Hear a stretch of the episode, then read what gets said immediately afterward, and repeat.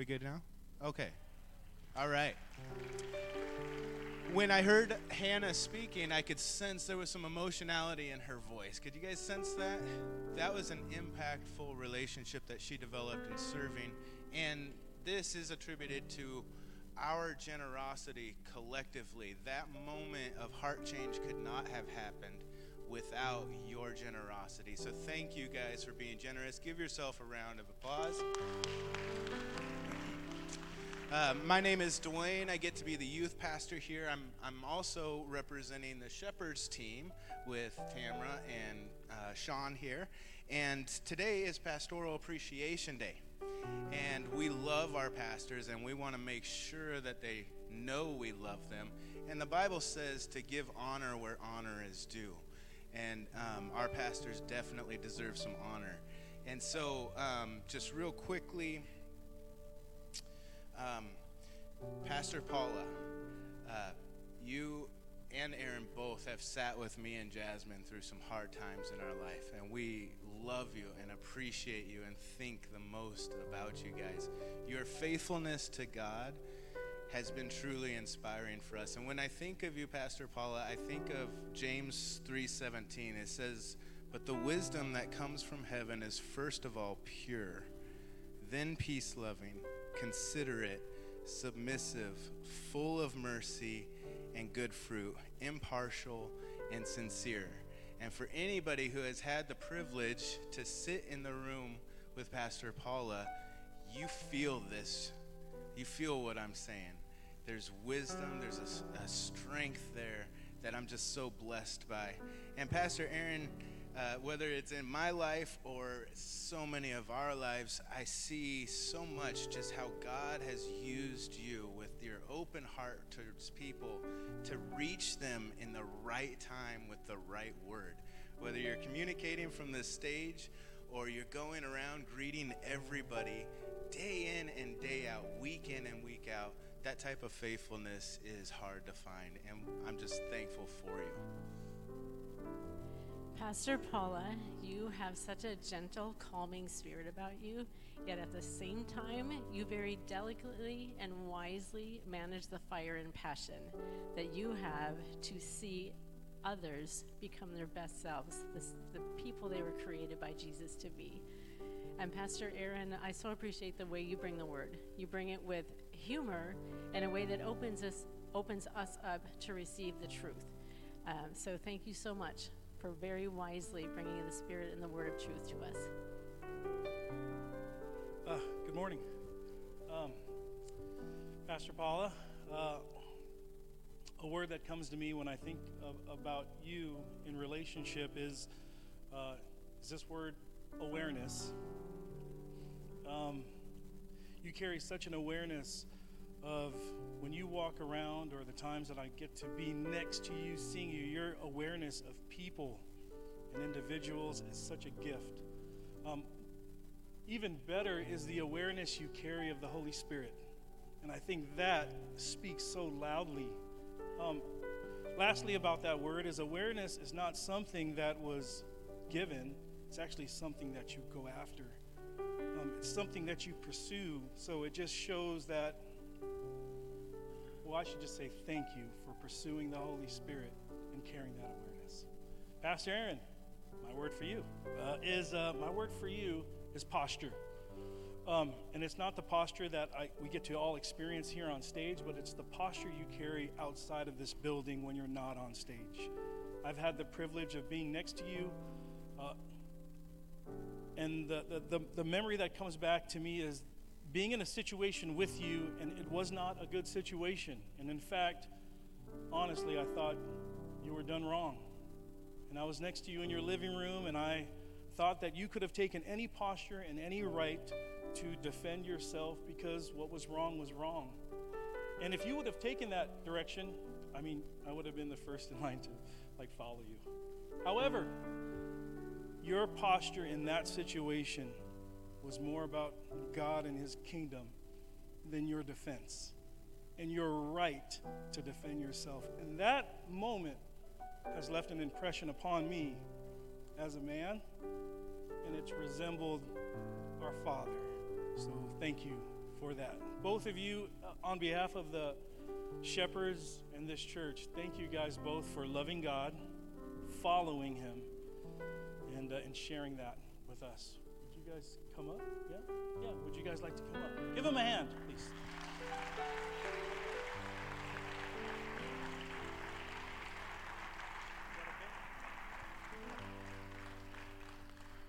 Uh, we have a gift for you guys. It's a small token of appreciation for you guys.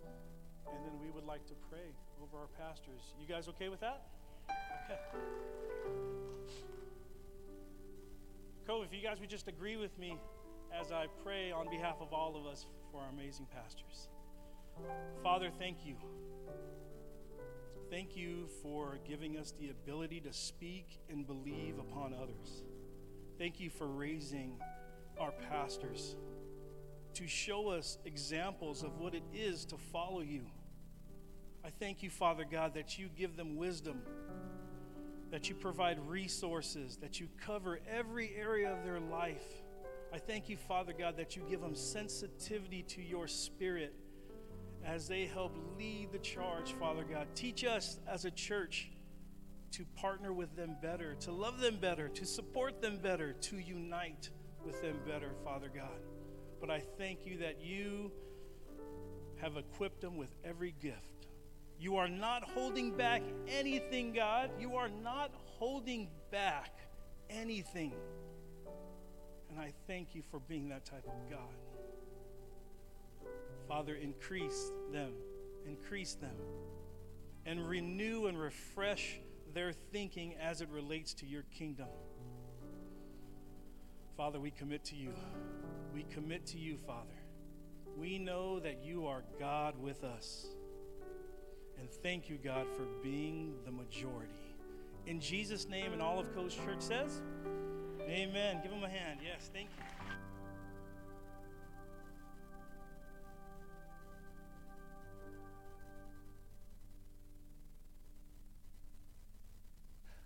Uh, thank you so much, Pastor Dwayne, Sean, and Tamra, and Shepherds, and church. Um, that means a great deal to us, and um, your notes of kindness. Um, just so you know, I, I read every one, and sometimes I go back and I read them again at later later times throughout the year um, because it's so life giving. So thank you for the way you give life back to us. The hope is always that we could give life to you.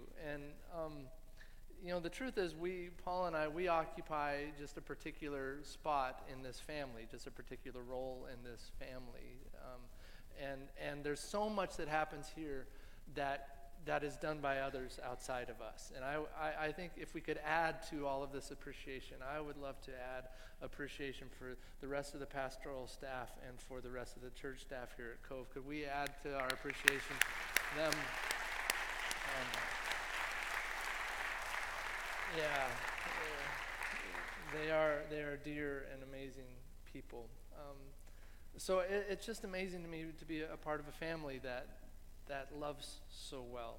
And um, really, that's, that's part of, of what the series that we're in is all about trying to give you a sense of the kind of family you, you manage to, to walk into here at Cove Church because um, that's what vision is all about because sometimes you, you don't know what you're getting into when you show up at a church especially if you're new to a church it's like well what you know do they do they worship rocks? You know, they, they handle snakes. I mean, I don't, you know, what, what's happening there. And so we wanted to give you, at least in this series, a sense of vision for where God is taking us, but also a sense of who God wants us to be when we get there. So the first three parts of this series are going to be all about vision, and then after that, it's going to continue with this Compass series with our values as a church. And so hopefully you'll get a good sense of who we are. Um, and because we want that to be plain to you. We want you to know the kind of train that you've gotten on, because if you get on the wrong train, you're like, I didn't want to go here. And so we want you to, know where you're headed. In fact, uh, the scripture that is for this series speaks to that very thing. It's out of the book of Habakkuk. Let, let's start by reading this scripture all together, big voices. Go, write a vision and make it plain upon a tablet so that a runner can read it. There is still a vision for the appointed time. It testifies to the end. It does not deceive. If it delays, wait for it, for it is surely coming. It will not be late. And so that's what we've been doing. So far, we have talked about first uh, being a, a, church that is scripturally aligned. That's what we did uh, two weeks ago. And then, second, we talked about being a church that is culturally aware.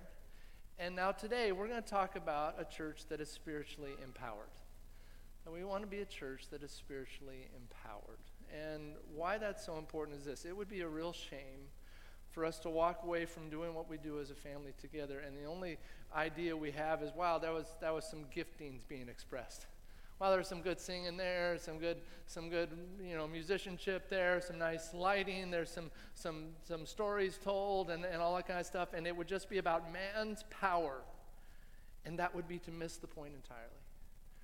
I recognize even on a day with, with so much really probably undeserved uh, acclamation or, or, appreciation pointed at us, I, I know this to be true.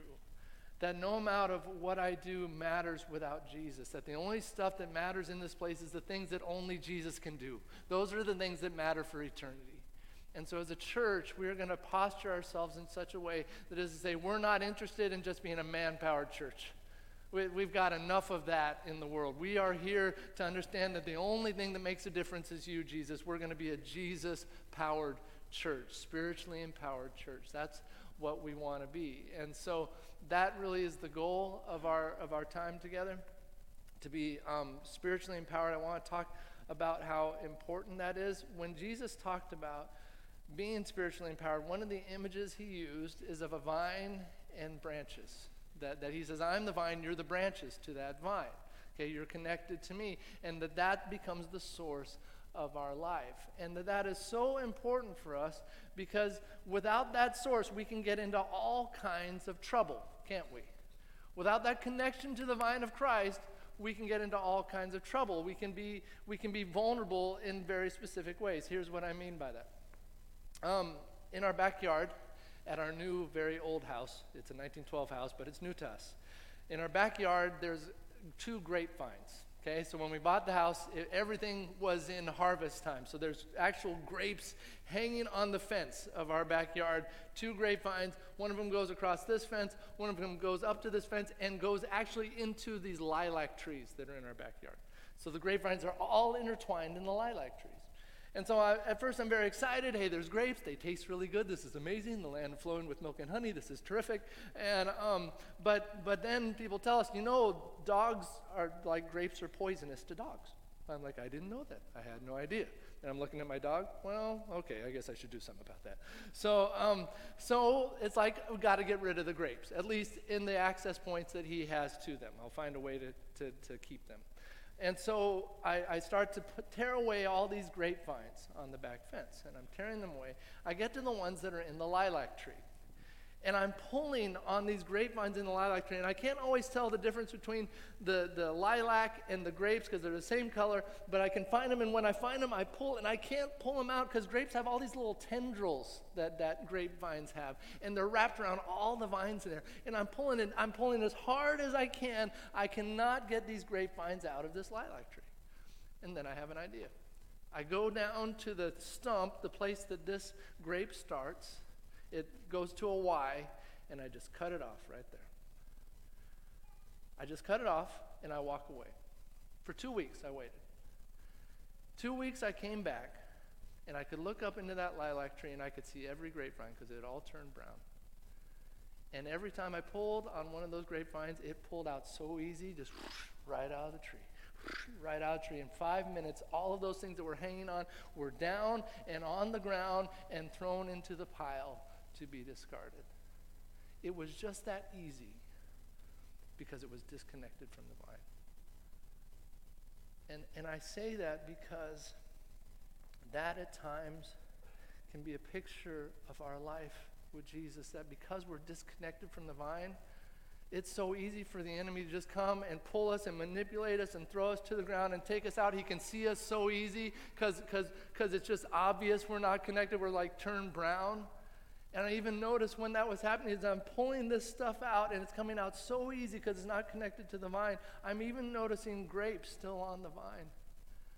But I knew those weren't new grapes. I knew those were grapes of a time before when it was connected to the vine. It still bore some of that fruit, but it didn't bear any new fruit. And I looked at that and I went, oh, that can so often be my life. That because I'm not connected to the vine of Christ, I might even be doing church things and I might be in the right places and I kind of look like a grapevine, but I'm so easy to manipulate from the enemy. It's so easy to, to, to find me and, and pull me out of there because I look just different enough because I'm not abiding in Christ. And Jesus is, is inviting us to this abiding relationship, this, this, this life in the vine where the enemy isn't able to pull us down so easily. And some of you may feel like that. Like you felt like there was a time in your life that I was close to Jesus, but now I'm not. And it's like the enemy can just totally pull you out and pull you down. And Jesus is going, I have something better for you. I have something more for you. And, and, and we get to experience that. So that's what I want to talk about today what what it looks like to be a spiritually empowered community, a community that actually abides in the vine. And here's the first thing I point out a spiritually empowered community bears the fruit of hardship. Bears the fruit of hardship. John 15 is where we're going to be, starting verse 1 and 2. Let's read it together. Big voices. Go. I am the true vine, and my Father is the gardener. He cuts off every branch in me that bears no fruit, while every branch that does bear fruit, he prunes so that it will be even more fruitful. All right, so this week, I went to the doctor. I went to the doctor because my hand, my right hand mostly, has been going numb, like that feeling when, it, when you fall asleep. Um, it's that feeling, but it's all the time, day and night, all the time. Sometimes it gets so bad it's really, really painful. And so I went to my doctor. Um, and I, mostly because my mom was getting worried about me. She's like, Aaron, you got to go to the doctor. She was super worried. This could have something to do with your heart or your circulation. Something, something. She was super worried. Paula wasn't worried so much. I'm not why. Might be life insurance. I'm not sure what she was leaning on. But mom was worried. So I said, okay, mom, I'll go to the doctor. So I go to my doctor. I tell the doctor the story of my summer. I said my story, my summer started out, I was in Alabama back in the middle of summer, and while I was in Alabama, we went to one of those Topgolf places. And so on my first swing of Topgolf, I felt something go in my elbow. Something hurt. All of a sudden, it really, really hurt. But it's Topgolf, right? You got to play through. So I played 20 more strokes, right? Because I got to keep playing. So I did that whole time. All the time, my elbow's hurting. So I knew something had gone wrong right there. I'm going to the gym, I'm having to change exercises, all that kind of stuff. So that goes on until we, we buy this house. And we purchase this house, and there's a bunch of remodeling to do. And so a bunch of demos. So I'm tearing stuff out and a lot of hammering, a lot of repetitive motion, all that kind of stuff. And eventually, my hand starts to go numb. And I'm like, okay, this is somehow connected. And the doctor looks at me and says, Aaron, this is so, so simple. This is really easy. You've told me the story. I totally get it. Here's what you have you have golfer's elbow. I said, I don't even like golf. I don't play golf. Couldn't be, be like fly fisherman's elbow, something like that, weightlifter's elbow. I don't do this. He's like, You got golfer's elbow. I'm like, Really? It's not my heart? No, no, it's not your heart. No big deal. I can tell my mom that. Yes, you can tell your mom. What about Paula? She doesn't care. It doesn't matter. but yes, he said, You got golfer's elbow. He gives me exercises. And now I do these exercises. All these golfer's elbow exercises, all of them hurt. It's this one, that one hurts, this one hurts. It all hurts when I do it. Every one of them hurts. But I know that if I do these, I'm going to get better. It hurts, but I will walk through it because I know if I do this, I will experience something better. That's what Jesus is talking about here. That's what pruning is all about. It is enduring hardship to experience something better. The image here is of a plant being cut off, right? Using pruning shears. Some of you are gardeners. You've done this before. You trim the branches over and over and over. I've done it. Many of you have. And I know this to be true. I know that plants don't have vocal cords. But if plants did have vocal cords, when we prune them, I believe they would scream just a little bit. Yeah, right? A little primrose, just a little high pitched scream. you know, when you, when you, ah, you know, just a little high pitched, you know. The oak would have a really low scream, oh, you know. But when you prune them, I think they would scream. And I think if they could, those, those plants, if they could, they would pull their little branches in. As we're going to prune them, they'd, be, they'd pull them in, like, no, you can't cut that one. No, no, I, I bore two fruits on that last year. That's one of my favorite branches. Don't cut that one. I believe if they could, they would do that. Why? Because that's what we do. that's what I do when God starts to prune. God, you can't do that. God, don't, don't take that away. Uh, like, like, God, if you take that out of my life, what will I have left? And the simple answer from Jesus is you'll have me. You'll be left with me. But God, you can't remove that place of security from my life. Please don't do that. Or don't remove that place of identity from me. God, don't remove that place of comfort for me. God, please don't remove that place of, of control for me. What will I do then? Who will I be? And Jesus' reply is simply this I'm taking those things away so you can experience more of who I am. I'm taking those things away from you so you can experience more of me. I'm taking away the lesser things so you can have the greater. That's what pruning does. And Jesus is saying to all of us watch what happens when I'm your source. Watch what happens when you don't lean on those things anymore. And yet, that state of existing in Jesus, it's so not natural to us, right? It's so not our default. It's so not how we roll. And so we end up always growing the wrong way and producing really anemic fruit. And God says, I made you for more than that. I made you for way more than that. So, would you allow me to prune your life? Would you allow me to do that in your life? But here's the good news if we would abide in the vine, as painful as pruning is, but if we would abide in the vine, we will never face that pruning alone. We will never face that hardship alone. That's the promise. If we can trust God, as the master gardener, we can actually begin to bear the fruit of our pain, the fruit of our hardship. And I don't know about you. If, if I must endure pain, and guess what? Everybody endures pain. How many of you know that in life you're going to experience some pain? Raise your hand. Okay, if not, your pain is you're lying right now. but uh, we're all we're agreed, right? We're all going to experience pain.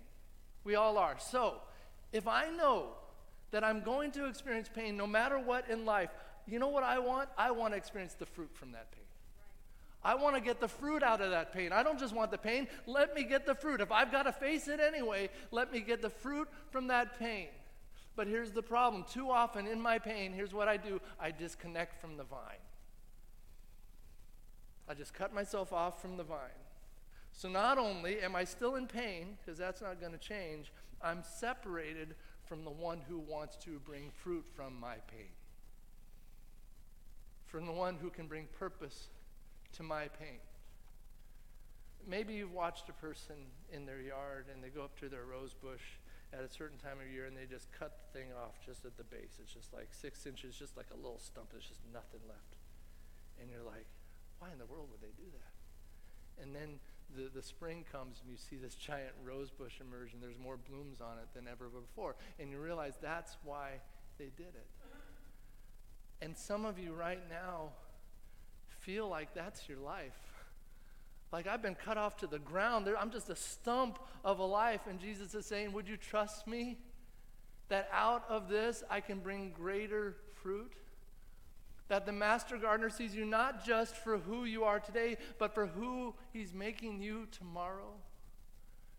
God is shaping you today for that day. So, would you let him? Would you let him? Maybe, maybe it's different for you. Maybe you're just in this great season of life and there's lots of fruit in your life. It's just going smooth. And, and guess what? God is so good, He'll still prune you to bear even more fruit.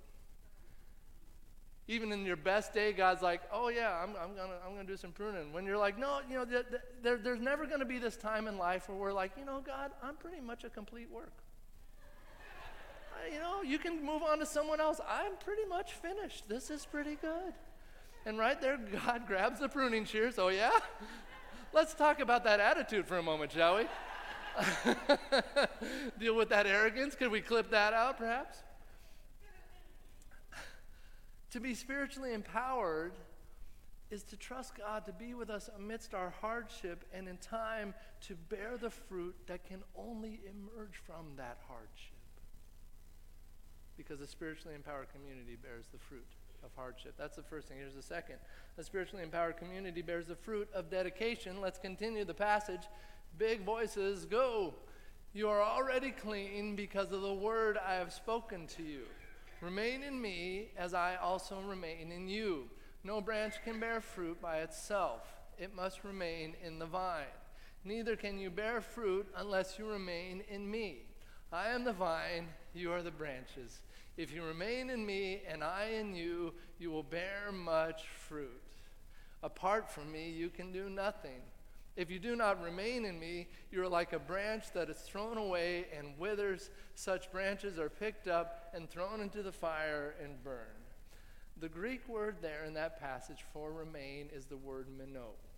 It means to stay to persist. It's actually what I have tattooed on my arm. If you've ever seen this on my arm, it looks like a vine, and within that vine is the word meno. It means to stay and to remain. And it serves to me both as a declaration and a reminder. Because I see from this passage how vital abiding is, and I also see how easily I can slip away. Yet, right here, we're called to persist, to remain, to actively stay close to Jesus. Yet, yet still, I can find myself, I don't know about you, but I can find myself, I still leave Jesus behind. I, I, I still try to do it my own way, which means we must ask this question. When push comes to shove and the pressure's on in our life, do we seek to remain with Christ or do we simply want Christ to remain with us? Because when we do it that way, Jesus is not really the Lord of my life. In fact, when I approach it that way, I'm the Lord of Jesus' life. I'm just saying, Jesus, you just come along and do what I want you to do. That's what I'm asking of. Here's how I, I like to illustrate that. Okay? Here's how I love to illustrate that point.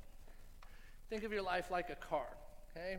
and you're driving your car. Your car is your life. This is you in this cute little car. You've got sunglasses on. You're cruising along in life. Okay, vroom. You gotta make the car noises. Vroom. And you run into Jesus. I mean, don't run into Jesus, but you encounter Jesus in your life. Hopefully, you don't run into Jesus. Don't do that. Okay, so you encounter Jesus, right? and and you start talking to Jesus. I'll turn this little head so we can talk to Jesus. Okay, I'm talking to Jesus. Hey, Jesus, how's it going? They're talking, talk, talking to Jesus, and they're like, Wow, Jesus, you're really great. I really want you in my life. I really want you in my car. Hop in, Jesus. So Jesus hops in. Great, this is so good. It's me and you, Jesus. I'm a Christian. We're, we're, we're together. You're in my car. So you start to cruise along in life and you're cruising along, and Jesus starts to say stuff. He's like, hey, if you could turn left up here, there's some people um, that I really think you'd be able to help, and if we turn left up here, we can go and help them. And you're like, Jesus, I got a schedule to maintain. I can't be stopping at every place doing that kind of stuff. Would you just, just be a passenger? Just hang out, okay? Jesus like, okay, fine few more blocks goes by, Jesus like, oh, oh, if, if you go this route, you'll actually avoid some accidents there. There'll be a lot safer if you go this route instead of your normal route. You're like, Jesus, I always go this way. This is how I drive. I'm pre-programmed to go this way. Jesus, you're, you're getting very annoying. Could you just actually get in the back seat? and Jesus does, because Jesus is cool like that. So, okay, I'll be in the back seat.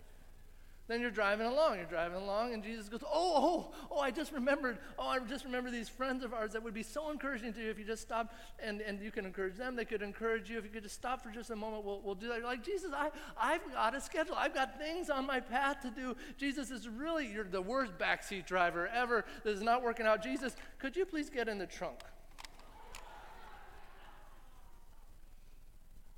Now, it's never good when you have someone in the trunk of your car. Never good. it's really bad when Jesus is in the trunk of your car. But I would say this I think for a lot of people who call themselves Christians, this is what their relationship with Jesus looks like. Oh, yeah, Jesus, I want you in my car. I mean, man, of course, who doesn't want Jesus in your car? I just don't want to have to listen to what you're saying. I just don't want to have to hear your directions in my life. I want to drive, but I want you in the car. But I don't want to hear this constant, oh, go this way, go that way. No, that, that sounds like uh, someone kind of controlling me, in charge of my life. I don't want that. So, Jesus, can you just be in the trunk? I think if we're honest, that's how a lot of us relate to Jesus. But when I read the Bible and I see about followership, and when Jesus says, Follow me, and what lordship looks like, lordship actually looks like this I move over, and Jesus drives. That's lordship. I don't know any other way to describe it. That's the steering wheel of my life. No, God, you're not my co pilot, you're my pilot. And I get to ride along just like an Uber ride. Just, hey, this is great. I'm just looking at scenery. This is great. You're doing the driving. You got to figure it out. You tell us where to go, Jesus. I'm just along for the ride with you. That's lordship, friends. And that's the thing Jesus is calling us to, and is the thing we don't often do. This is what Jesus wants for us. See, let me, let me tell you what's difficult. The hardest task of discipleship is not the work required for us to do. No, the hardest task of discipleship is the work required for us to remain. To just stay with Jesus, to persist, to be with Jesus, to join Jesus in what Jesus is doing instead of saying, Jesus, can you join me in what I'm doing? The problem is we all have this tendency to go our own way, don't we? As the book of Isaiah says, we all, like sheep, have gone astray. Each of us has turned to our own way, and the Lord has laid on him the iniquity of us all. It's saying that it was my unwillingness to remain close to Jesus that ultimately placed Jesus on the cross. So the work of the Christ follower does not begin with go and do. No, the work of the Christ follower begins with stay and abide. You drive, Jesus. That ultimately we say to Jesus, I refuse to live life as though you're in the trunk of my car. I want you in control of my life. I want you to be the Lord. Because a spiritual, spiritually empowered community bears the fruit of dedication. That's the second thing. Here's the last thing. A spiritually empowered community bears the fruit of connection. Let's finish out the passage. Big voices, go. If you remain in me and my words remain in you, ask whatever you wish and it will be done for you. This is to my Father's glory that you bear much fruit, showing yourselves to be my disciples. So the promise is this that as we trust Jesus to produce the fruit of hardship and the fruit of dedication, that Jesus will invite us to produce the most powerful fruit of all, the fruit of connection to God. That we would know Jesus as a friend, someone that close to us. Close enough, get this, this is how close we be to Jesus. Close enough that when we pray, we automatically pray for what Jesus already wants to happen. That's how close we are to Jesus, that we automatically pray for what Jesus wants to happen. As it said, apart from Jesus, we can do nothing. But this also means that in Jesus, there is nothing we can't do. Nothing's impossible. Jesus is telling us that if you remain in me, whatever you wish will be done because your wish will come out of your connection with me. That is some promise. That sounds like a fruitful life. This is what being with Jesus makes possible. Our job is to abide in God. God's job is to produce fruit in us. That's how it works. But too often, we think that bearing the fruit is our job. We think it's up to me to bear the fruit. God, I love you, and so I better start working for you, and I better start bearing some fruit. So we just get to work. God, I'm bearing fruit. Ooh, apple, you know. Ooh, apricot. Ooh, watermelon, you know. Just stay with that image for a while. Hold on to it. Hold on to it. Don't let it go. Making fruit is not our job. Connection to the fruitful one is. You see the difference? Making fruit is not my job. Connection to the fruitful one is. And when that happens, the result is this God gets the glory. Because who's getting the glory is a really good indicator of where that fruit's coming from. Because guess what? In my life, all of us, we have a, a, few things we can do well. We have a few gifts, and it's fine. We can do those things, and that's for our glory, and people can give us glory for that. No big deal. But if God makes something truly great from this imperfect tree, something that you look at and go, there's no way you did that, that's when God gets the glory, isn't it? That's when we go, oh, yes, God's really good because, man, He used you to do that. Yikes, that's amazing, right? It's obvious that we didn't do it. And it's another reminder of how great God is. That's the fruit we want. And that becomes possible when we simply choose to be with Jesus. Because a spiritually empowered community bears the fruit of connection. I'll wrap up with this. It's a great story in Acts chapter 4. Peter and John are getting grilled by the intimidating religious leaders around at that time, and they keep responding to those religious leaders with this simple truth of who Jesus is. Their, their answers are very, very simple. And we're told that the religious leaders had this response to them. It says, When they saw the courage of Peter and John and realized that they were unschooled, ordinary men, they were astonished and took note that those men had been with Jesus. That's what they noticed. They've been with Jesus. Ordinary men, ordinary people, they astonished them simply because they'd been with Jesus. Not by what they were doing for Jesus, not by the expression of the gifts that Jesus had given them to use. No, they were simply with Jesus, and that astonished them. Allow me to make this observation. All of us in this room, all of you, are talented and you're gifted and you look great and you got your church clothes on, you got your fall hairdos going. Way to go, nice job. All of that is true. But we also know that ultimately all of us are just ordinary people, just common humanity. And so here's the truth ordinary people live extraordinary lives when they live their lives with Jesus. You want an extraordinary life? Live your life with Jesus. So the question for us is will we live that way? Will we bear the fruit of hardship and, and the fruit of dedication and the fruit of connection, knowing that whatever you're facing today, Jesus is enough? Whatever that mountain you're in front of, Jesus is still enough. This is what it looks like, friends, to live as a spiritually empowered people because I can't move the mountain, but Jesus can. Jesus can. Jesus promises that all who draw close to him will bear much fruit. It was true of those first disciples. Could it be true of me and you? Let's pray together.